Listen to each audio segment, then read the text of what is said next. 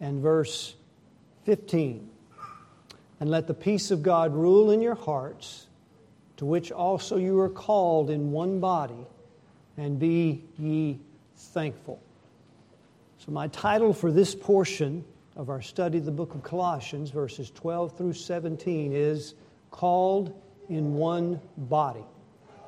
We have been called into one body.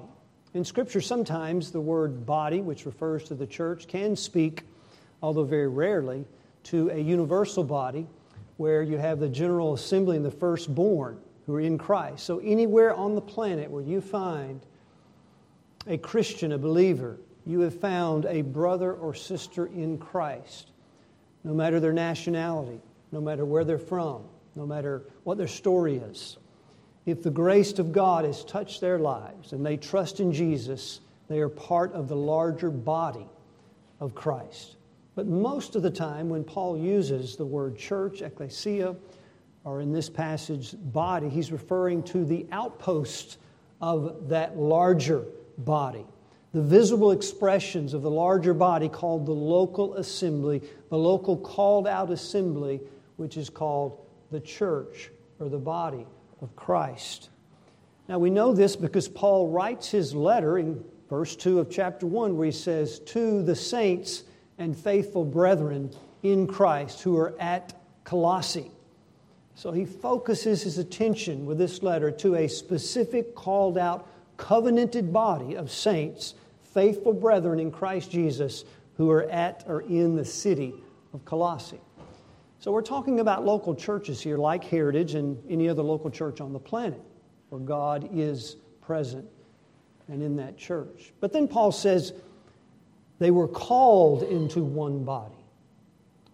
To be called, most of the time in the Bible, to be summoned, to be invoked, is to be called effectually, irresistibly by the grace of God. Even our covenant reads, having been called out of darkness into his marvelous light, and have given ourselves to the Lord and to one another in a gospel church way. So, to be called effectually out of the darkness into the light, and then by that call, we, we surrender all to Christ, we give ourselves to Christ. The upshot, according to Paul in the Bible, is then we give ourselves to one another. Remember Paul in 2 Corinthians 8 5, he's expressing this reality when he uses the churches of Macedonia and how the grace of God was bestowed or seen visibly in them as he encourages the church at Corinth to be like this, to rely upon God's grace. And he says, This we had hoped, which they did not only in giving themselves to the Lord and to us by the will of God. So the churches of Macedonia gave themselves first to the Lord after being effectually called, but then they gave themselves to Paul in the ministry and to one another. So, as we look at this passage or these passages this morning, I want us to think in terms of what it means to be called into one body and how, Lord willing, we can grow in being one body together, where we not only are church attenders, right? Sometimes we fall into the trap of just being attenders at church. What do you attend, attend church?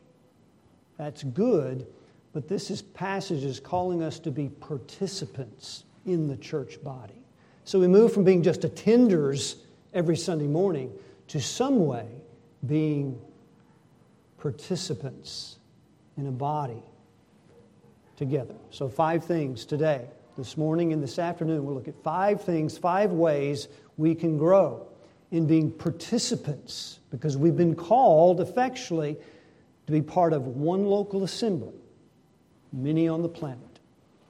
So we'll take a step back as we move forward. And first, let's look at the fact that we've been called into one body to have a new identity and how that identity is to shape life in the church.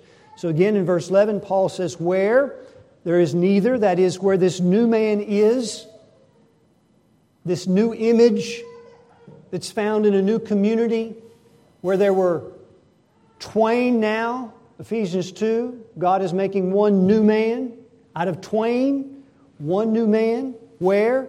There is neither Greek nor Jew, circumcision nor uncircumcision, barbarian, Scythian, bond nor free, but Christ is all and in all. Put on, therefore, and here's your identity you've been chosen by God, you've been made holy by God, and you are the beloved of God. Therefore, be this kind of church on the basis of who you are now in Christ, where Christ is all and in all. Paul is saying not that we no longer have any other kind of identity. A Greek man was still a Greek man, and a Jew was still a Jew in one sense. But Paul is saying in the church, these things no longer define us, nor they divide us. Because these are the very issues that divided people in their day, and there are many issues that can divide Christians today. But in the body of Christ, these things are no longer to separate and divide. Why? Because Christ is all in the body, He's everything to us, and He's in all, no matter what human distinctives still remain. From the color of our skin to our nationalities, which we observe and recognize. We must remember, as we've stated in the past, we're living in a day where men are expressing their identity in ways that they have never done. Identity is the place you go to where you want to find meaning, significance, and fulfillment. Today, as we've quoted before, Carl Trueman writes in his book, The Rise and the Triumph of the Modern Self, that men now have turned, men and women, to finding their fulfillment in an identity that's rooted in one's own pleasures, what one feels. So the pathway to fulfillment is the pathway where the individual self is expressed based on one's inward feelings and how they define themselves, totally disregarding external objective reality or any consciousness or morality that once existed now that's faded away in our culture. Even to the point that it's taking on bizarre expressions. Just last month in Berlin, Germany, there was a protest of hundreds of people outside of a, tra- uh, a train station who were protesting animal rights for dogs. Not animal rights for animals, but for those who wanted to identify themselves as dogs and they were literally barking and howling, dressed up as canine. Now, you and I can smile at that and laugh at that, but this bizarre expression of the individual person is now pushing so hard, primarily through the sexual revolution, as we see all around us, that now a person believes they can only find fulfillment and authenticity by not only expressing whatever those inward desires are, but having no opposition to it whatsoever. And you see our culture capitulating to that way of living. Identity. Now, when we think about that in terms of our culture, the church now has the opportunity, as it's marginalized and ostracized and slowly being persecuted, to reveal and to express where true identity is found in this new image, in this new man that is created in righteousness and true holiness. It's by putting on Christ Jesus the Lord in all that we do. It's where this new image is found. It's where Christ is in all and is all, and where Christ now is becoming our true identity. Where the world looks on at the church and they see fulfillment is not found in expressing yourself in your own desires and feelings, but the identity that's found in Christ alone. Now, with this new identity that we have in Christ, we have a new purpose. So when Paul says we're to see ourselves as the elect of God, as holy and beloved, he is conveying the reality of what this new identity means for the church. How does it impact? What are the implications of life with believers in a local assembly who are defined, shaped, and find their fulfillment out of Christ, knowing that God has chosen them, which means more than to salvation, gloriously it does, it means to a purpose that He's called us to be in one body, one church. We've been chosen by God. We are holy. That is, by being united to Christ, we're complete in Him. So, positionally, we are fully, completely in the eyes of God. Hagiadzo, or hagios, holy, saints. Paul called this church saints and faithful brethren, the holy ones at the church at Colossae.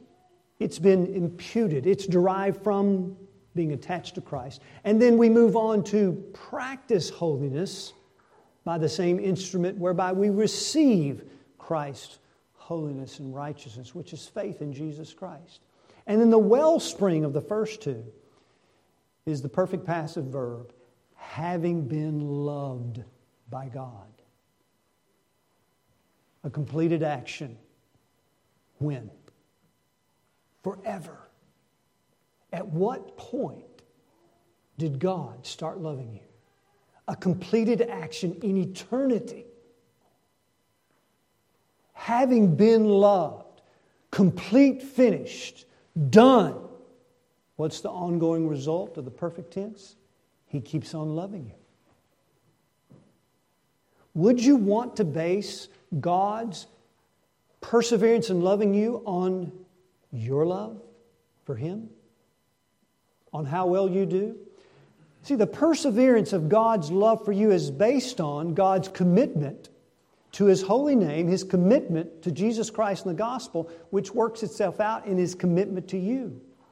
This is a, a strong place to be rooted and grounded in the love of God. Not our love for Him, because it's, it waxes and wanes, it goes up and it goes down, but God's constant love for you is based on the fact that He loved you out of His own good pleasure. And out of the wellspring of that love, He has chosen you and made you holy by the blood of Jesus Christ. Now, if you look at this in the book of Ephesians, Paul will use the same three words where he expands there to give us greater insight into how these three words express the purpose of God. So listen to Paul as we think about our new identity and how that works out in this new purpose in one body together. Paul would say in Ephesians 1 4, according as he hath chosen us in him before the foundation of the world. So put on therefore as the elect of God, you've been chosen. That we should be holy. Put on therefore as the elect of God, holy. That we should be holy without blame before him in love. There's the wellspring chosen to be holy out of his love. A completed action in the past. But now Paul goes on to see the, the aim of those three words. In love, having predestinated us unto the adoption of children by Jesus Christ unto himself, according to the good pleasure of his will, wherein he has made us accepted the beloved, in whom you have redemption through his blood, the forgiveness of sins according to the riches of his grace. Now, verse 9 begins to really unpack this purpose. Wherein the riches of his grace, he has abounded toward the church at Heritage in all wisdom and prudence, having made known to you the mystery of his will. Wisdom and insight. God has opened up the windows of heaven in his purpose, and he's deposited through the holy apostles and the prophets, through the word, and he's given us insight as to what this election and being holy and being loved by God, being brought into a family, whereas that family is expressed through local outposts called the church. Therefore, he's revealed to you the mystery of his will, which is that Jews and Gentiles come into the church where there's what? No Greeks, no Jews, no circumcision, uncircumcision, barbarian, Scythian, bond or free. But Christ is all and in all in the church, so that, verse 10 of Ephesians 1, in the dispensation of the fullness of times, he might gather together in one all things in himself, whether they be in heaven or in earth, even in him. That passage for which those three words in Ephesians 1 are moving towards is that in the dispensation of the completion of the ages past, which has happened at the coming of Christ. We know that in Galatians 4 4. But when the fullness of the time was come, what did God do? He sent forth His Son, made under a woman, under the law, to redeem them that were under the law, that we might receive the adoption of sons. Having completed the ages past, Christ was sent, died, buried, resurrected, seated at the right hand of God. For what purpose? He might gather together in one. That gathering began while he was on the earth and when he sat down at the right hand of the Father. That gathering, that word means to condense into a summary, which we've noted before, to condense into a focal point, to give a sharp, crisp focal point in everything. And where will that focal point most vividly be seen today? In his body, the church of Jesus Christ, the fullness of Him that is filling in all, all in all. It's in the body where Paul says, to the intent that under principalities and powers in heavenly places might be known through the church the manifold wisdom of God. The great purpose of God for choosing you and making you holy, having loved you and called you out of darkness into light and put you in a body, is so that His wisdom could be put on display from the highest beings, the angelic host, all the way down to the earth. So when the focal point of God's glory becomes focused through His wisdom in the church, we are fulfilling our purpose. Little by little, growing into that purpose that God has called us to, where Christ, Colossians 1.18, is to have the preeminence in all things. Where does Christ first get the preeminence in everything. And he's the head of the body, which is the church, the beginning, the firstborn from the dead, so that in all things he might have preeminence. So Paul is unpacking through verses 12 through 17 how Christ gets the preeminence and how the focal point of his glory is seen in the wisdom of God and put on display as the church is called to be a singular body of believers, serving, exhorting, loving, and being to one another what God called us to be, so that we are no longer just church attenders. We are participating in a body where Christ gets the preeminence. And he's gathering the elect family of God in, calling them out of darkness into the light.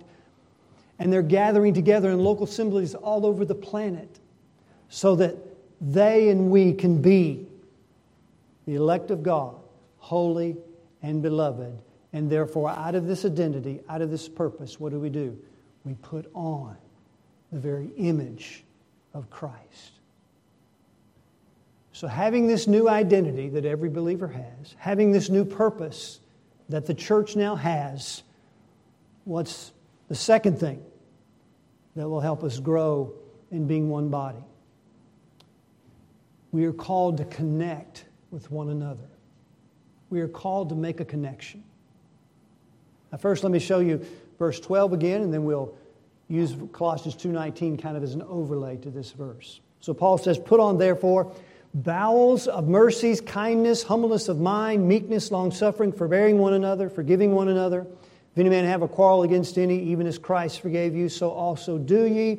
And above all these things, put on love, which is the bond of perfectness. Now, once again, Paul is expanding here what he said in one verse in Colossians 2.19. So we could take Colossians 2.19 and lay it as an overlay to these verses, and it'll shed light on what Paul is saying in verses 12 through 14. So listen to Colossians 2:19 again. So those false teachers that are troubling the church at Colossae, they are not holding the head, which has the body that we've been called in to in verse 15. They are not seizing, grasping, or in possession of the head.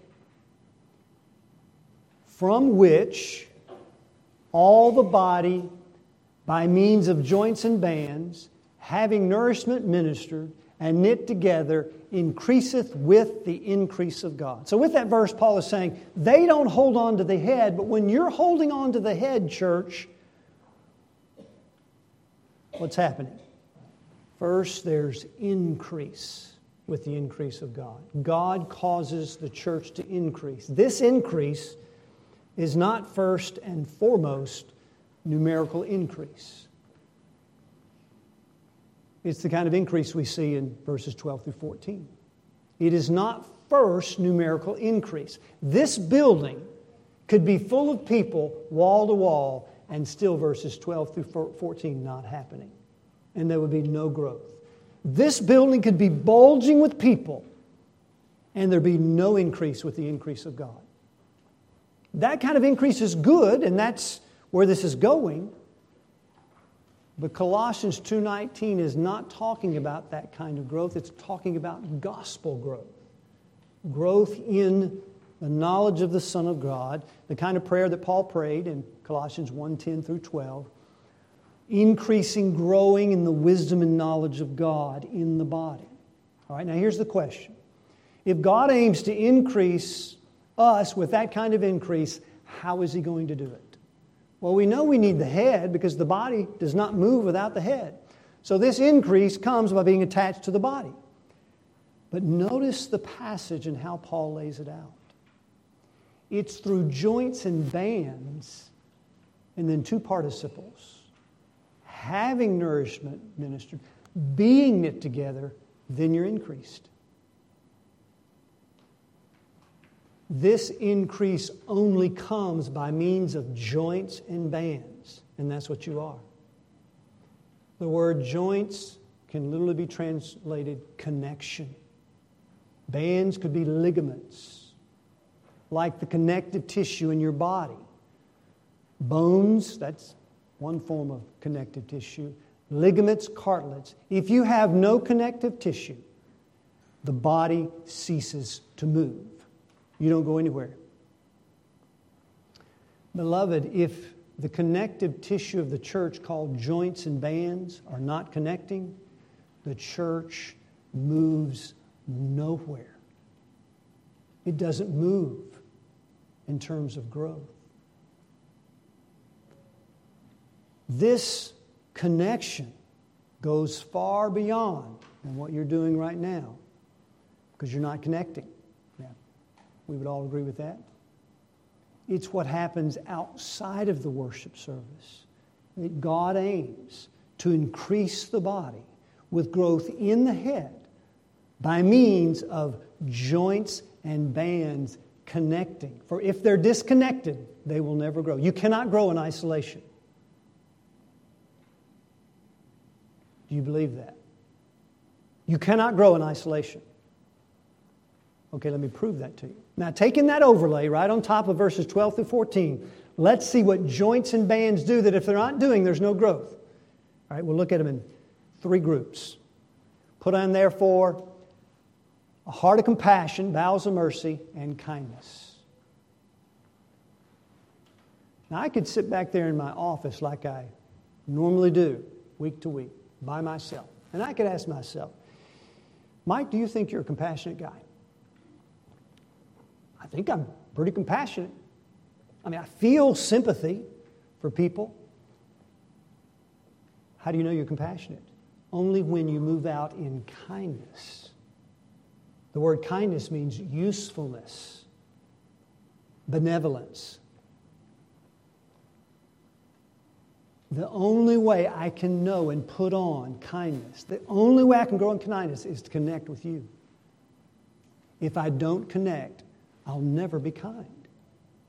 Because you cannot be kind alone. You can't grow in isolation. You have to be with the body. And we're called in one body to put on the new man, for which this new man, which is really putting on Christ, cannot grow in isolation. We must connect in order to increase with the increase of God. Jesus in Matthew 14 14, which is the embodiment of these fruits or these character traits. And what we're doing is we're embodying Christ to one another, aren't we?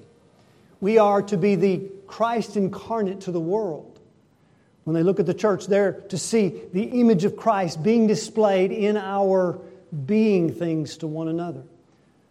So, Jesus in Galilee, he's got a multitude of people following him as he always did.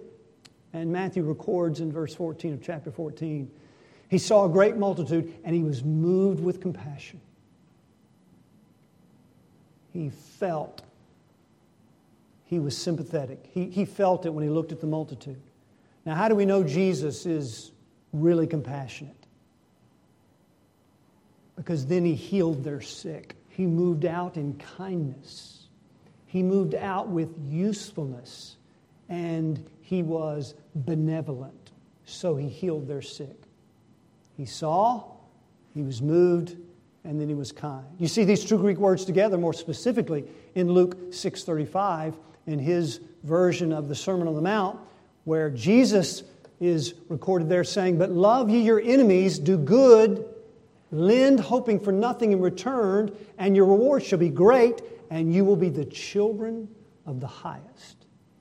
And what that doesn't mean is that loving anybody will earn a reward and it'll bring you into being a child of the Most High God. It means you're seen to be one of God's when you love your enemy and when you do good and when you can lend, hoping, expecting nothing in return. Now, why should you do that? For He is kind. God is kind.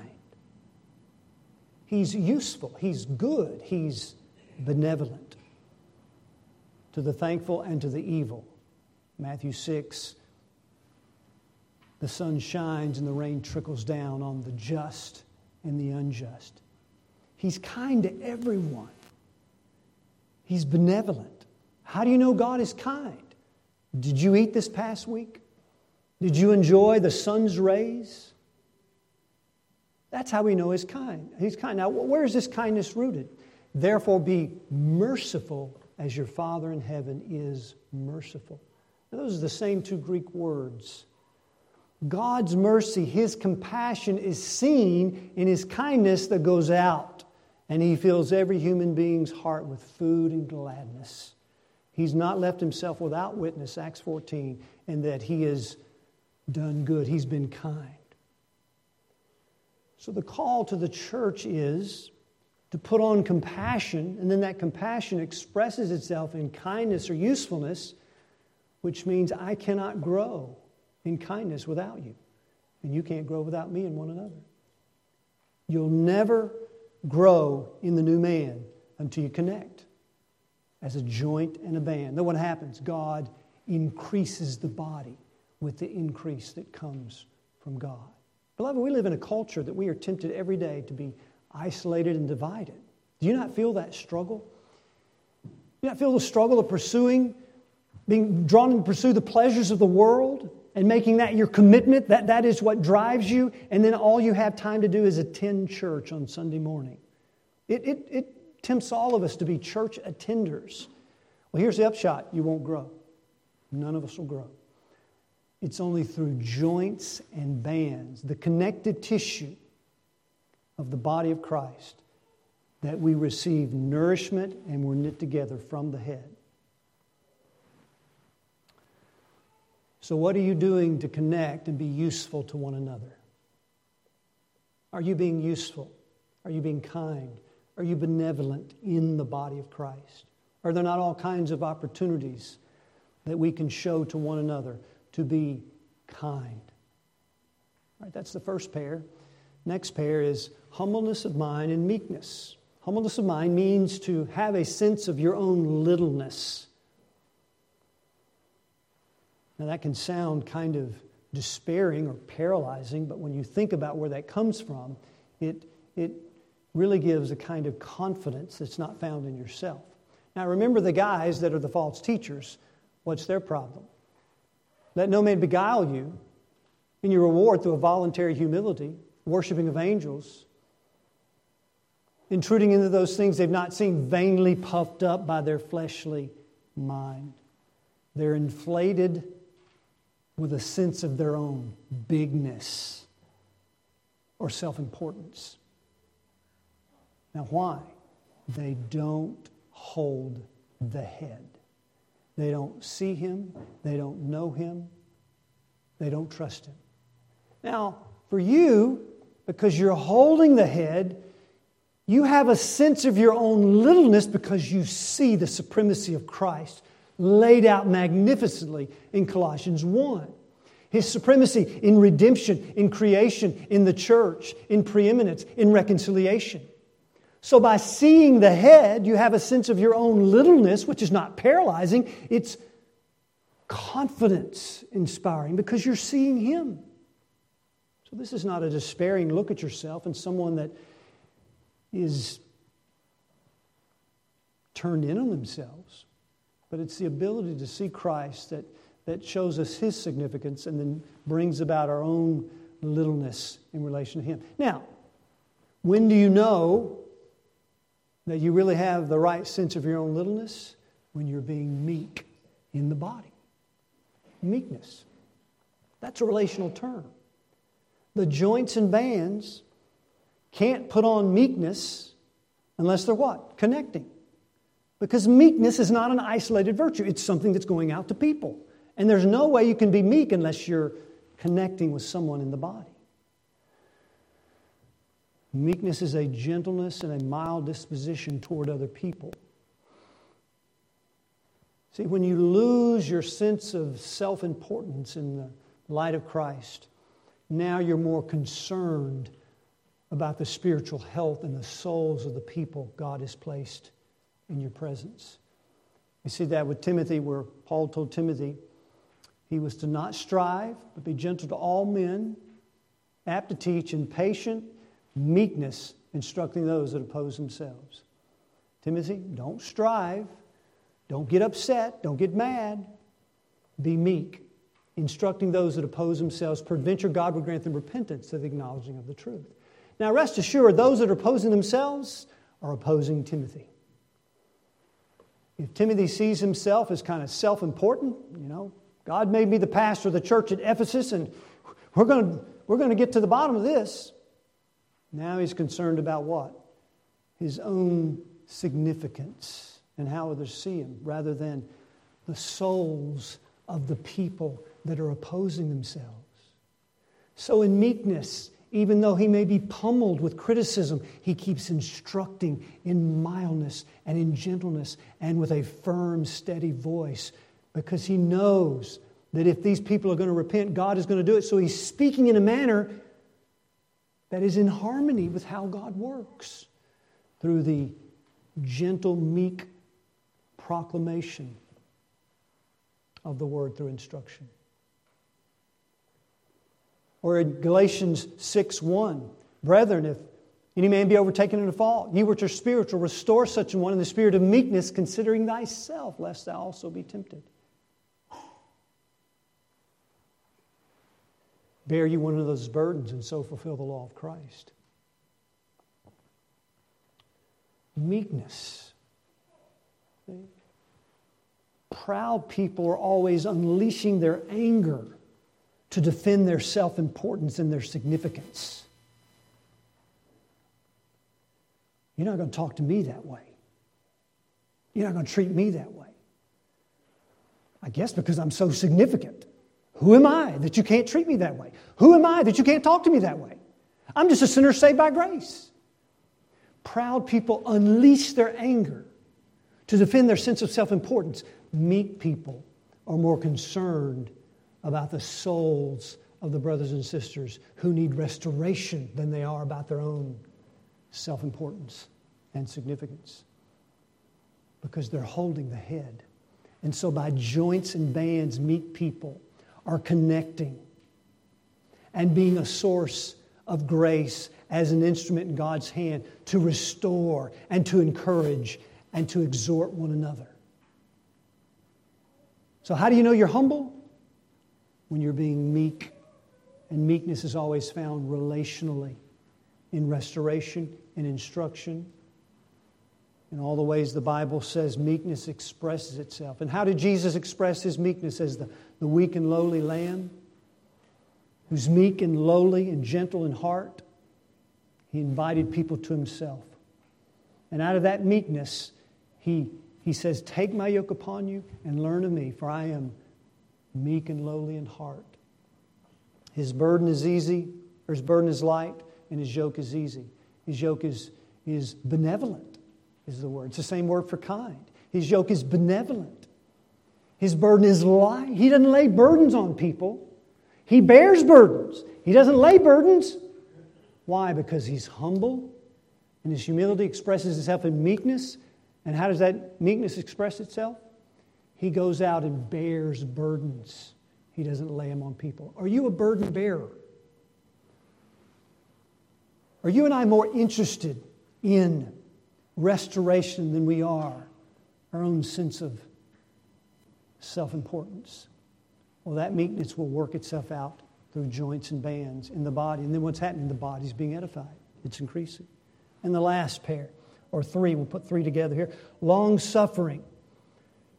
Long suffering, forbearing one another, and forgiving one another. Long suffering means first to, to endure to be patient, to persevere, then it means to be slow in avenging wrongs. Slow in avenging wrongs, slow to avenge and to lash out to other people. Paul would tell Timothy to preach the word, be instant in season, out of season, reprove, rebuke, and exhort with all long suffering and doctrine. All long suffering, complete, total long suffering. Timothy, you've got to be long suffering with people. Paul would tell the church at Thessalonica in 1 Thessalonians 5.14, Brethren, I, I exhort you to warn the unruly, comfort the feeble-minded, support the weak, be patient to all men, which suggests what? To all of them. One of the most essential ministries in the Church of Jesus Christ is discipleship.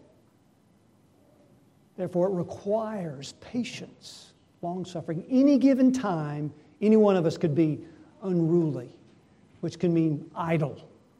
You ever been idle in the kingdom of God? Or maybe out of step.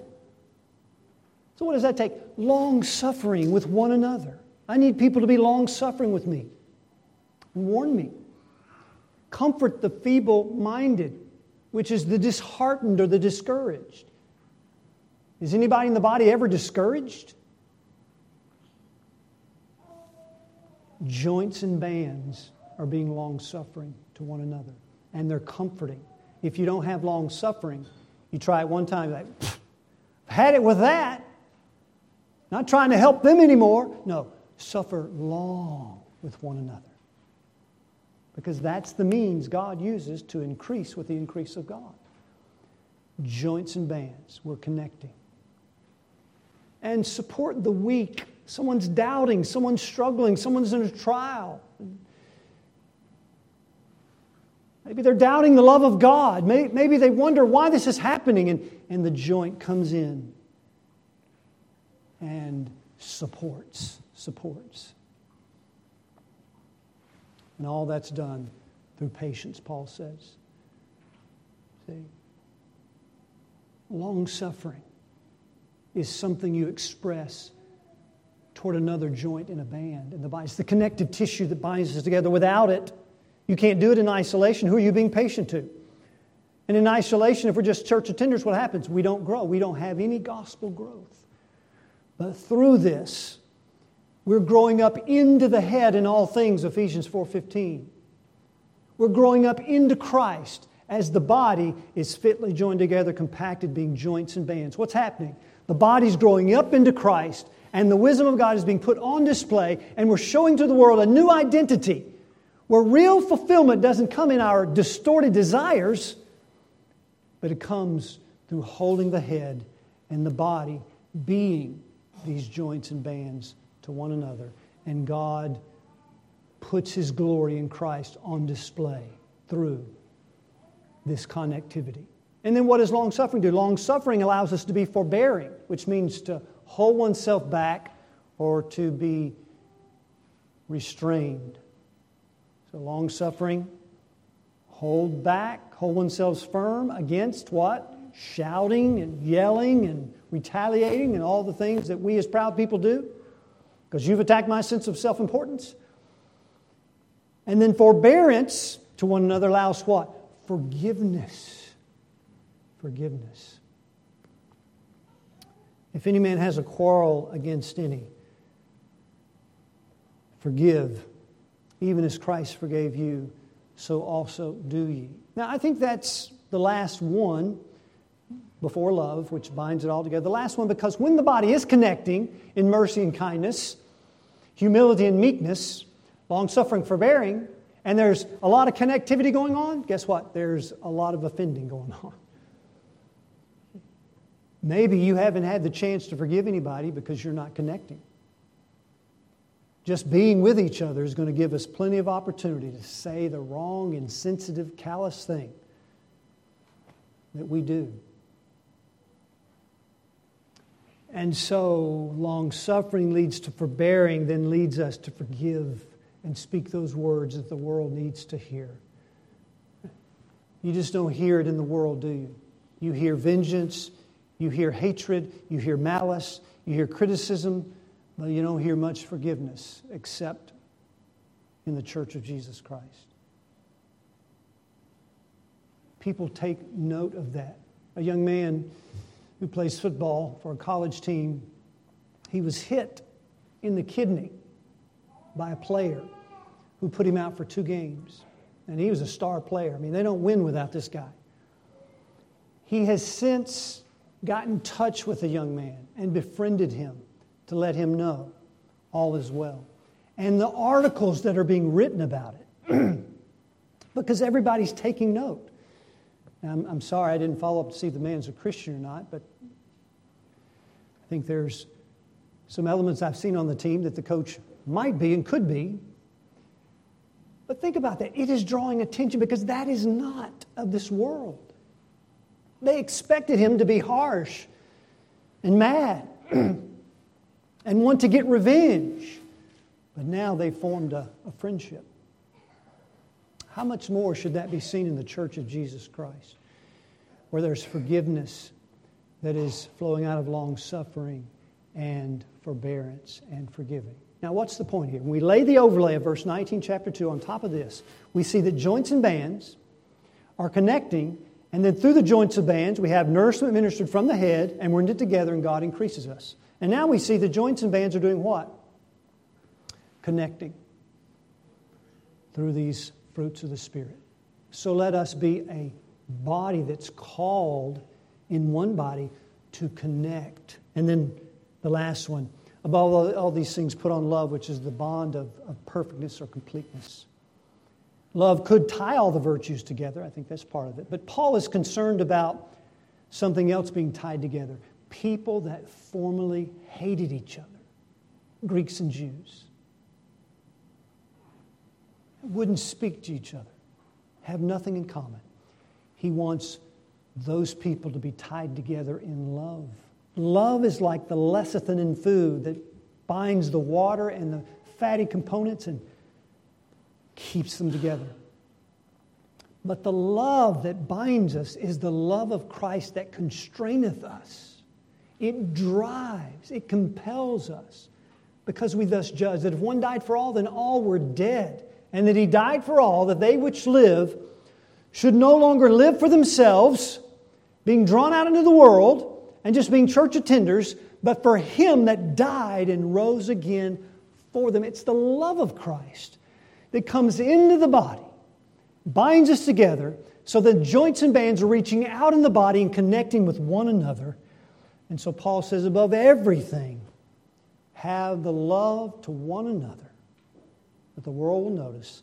It comes from the love of God, which constrains us with an irresistible beauty. His love for us at the cross. He's purchased you to live for Him called into a body and to connect. So, in closing, two things here that'll be required from us. One, it's going to require sacrifice and self denial, isn't it? Who can deny that?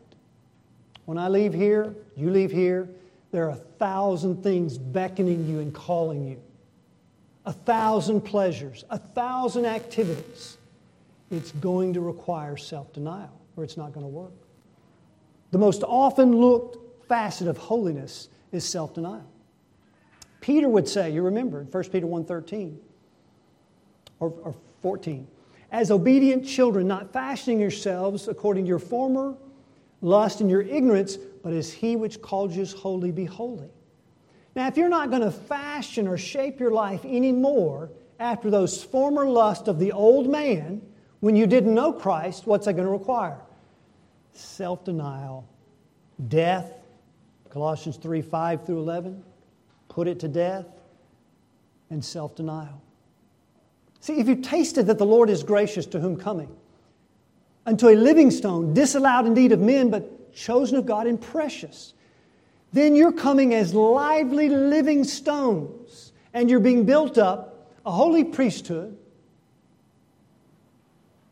As we sang, a royal palace being built for God to offer up spiritual sacrifices acceptable to God by Jesus Christ.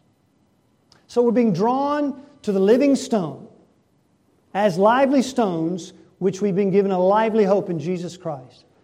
To participate in this building project where we're joints and bands in the body is going to require, it demands. If these spiritual sacrifices are to take place, then I must sacrifice. I must deny myself.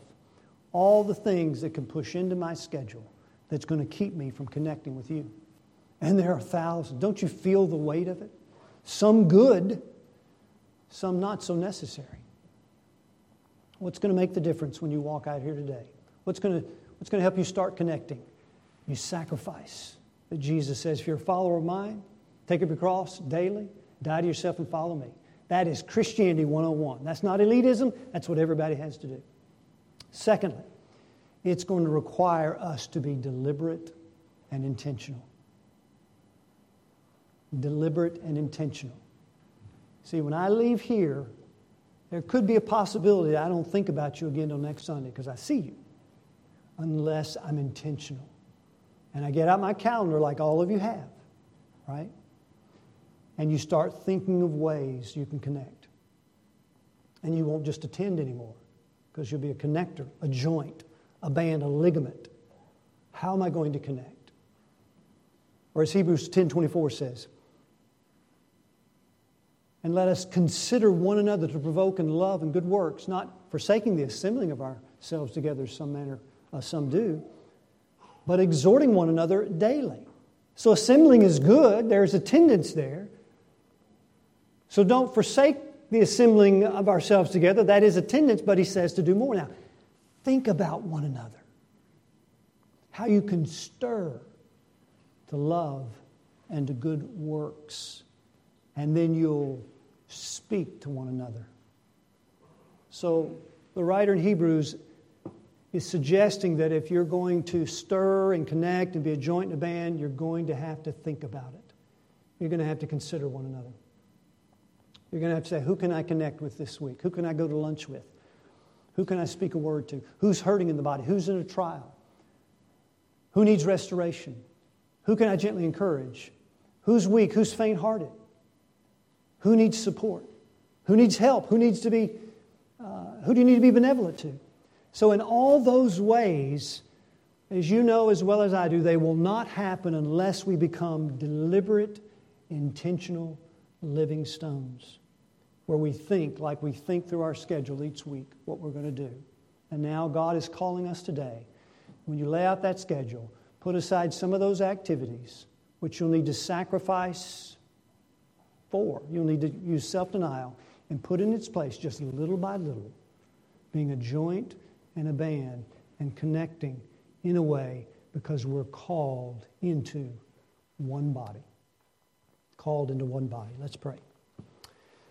Father, thank you for your word to us. We confess, Lord, our sins. We confess how easy it is for us. Though we love you, And though we want to be the church you call us to be, to be so pulled away by things of the world, by the comforts, by the conveniences, and then by all the things we have to do to preserve those comforts and conveniences. And it fills our schedules, our minds, our thoughts. So, Lord, help us just in this next week to start thinking in terms of what you call us to be in one body with a new identity and a new purpose that you've given us through Christ. And in this new purpose now, we are called to be joints and bands so that we can increase with the increase of God. And through this growth, we are connecting, we are denying ourselves, and we are being deliberate and intentional. So, Lord, the weight of this just drives us back to you. This is not possible without you. The weight of what you call us to be drives us back into the arms of Christ, where we say to you and ask you, Lord, make this a reality. Stir our affections, stir our hearts, stir us with your glory and the preeminence of Christ in such a way that this would be more of a reality. Lord, we see it. I've seen it here. Make it more and more reality in the love we have to one another. In Jesus' name we pray. Amen.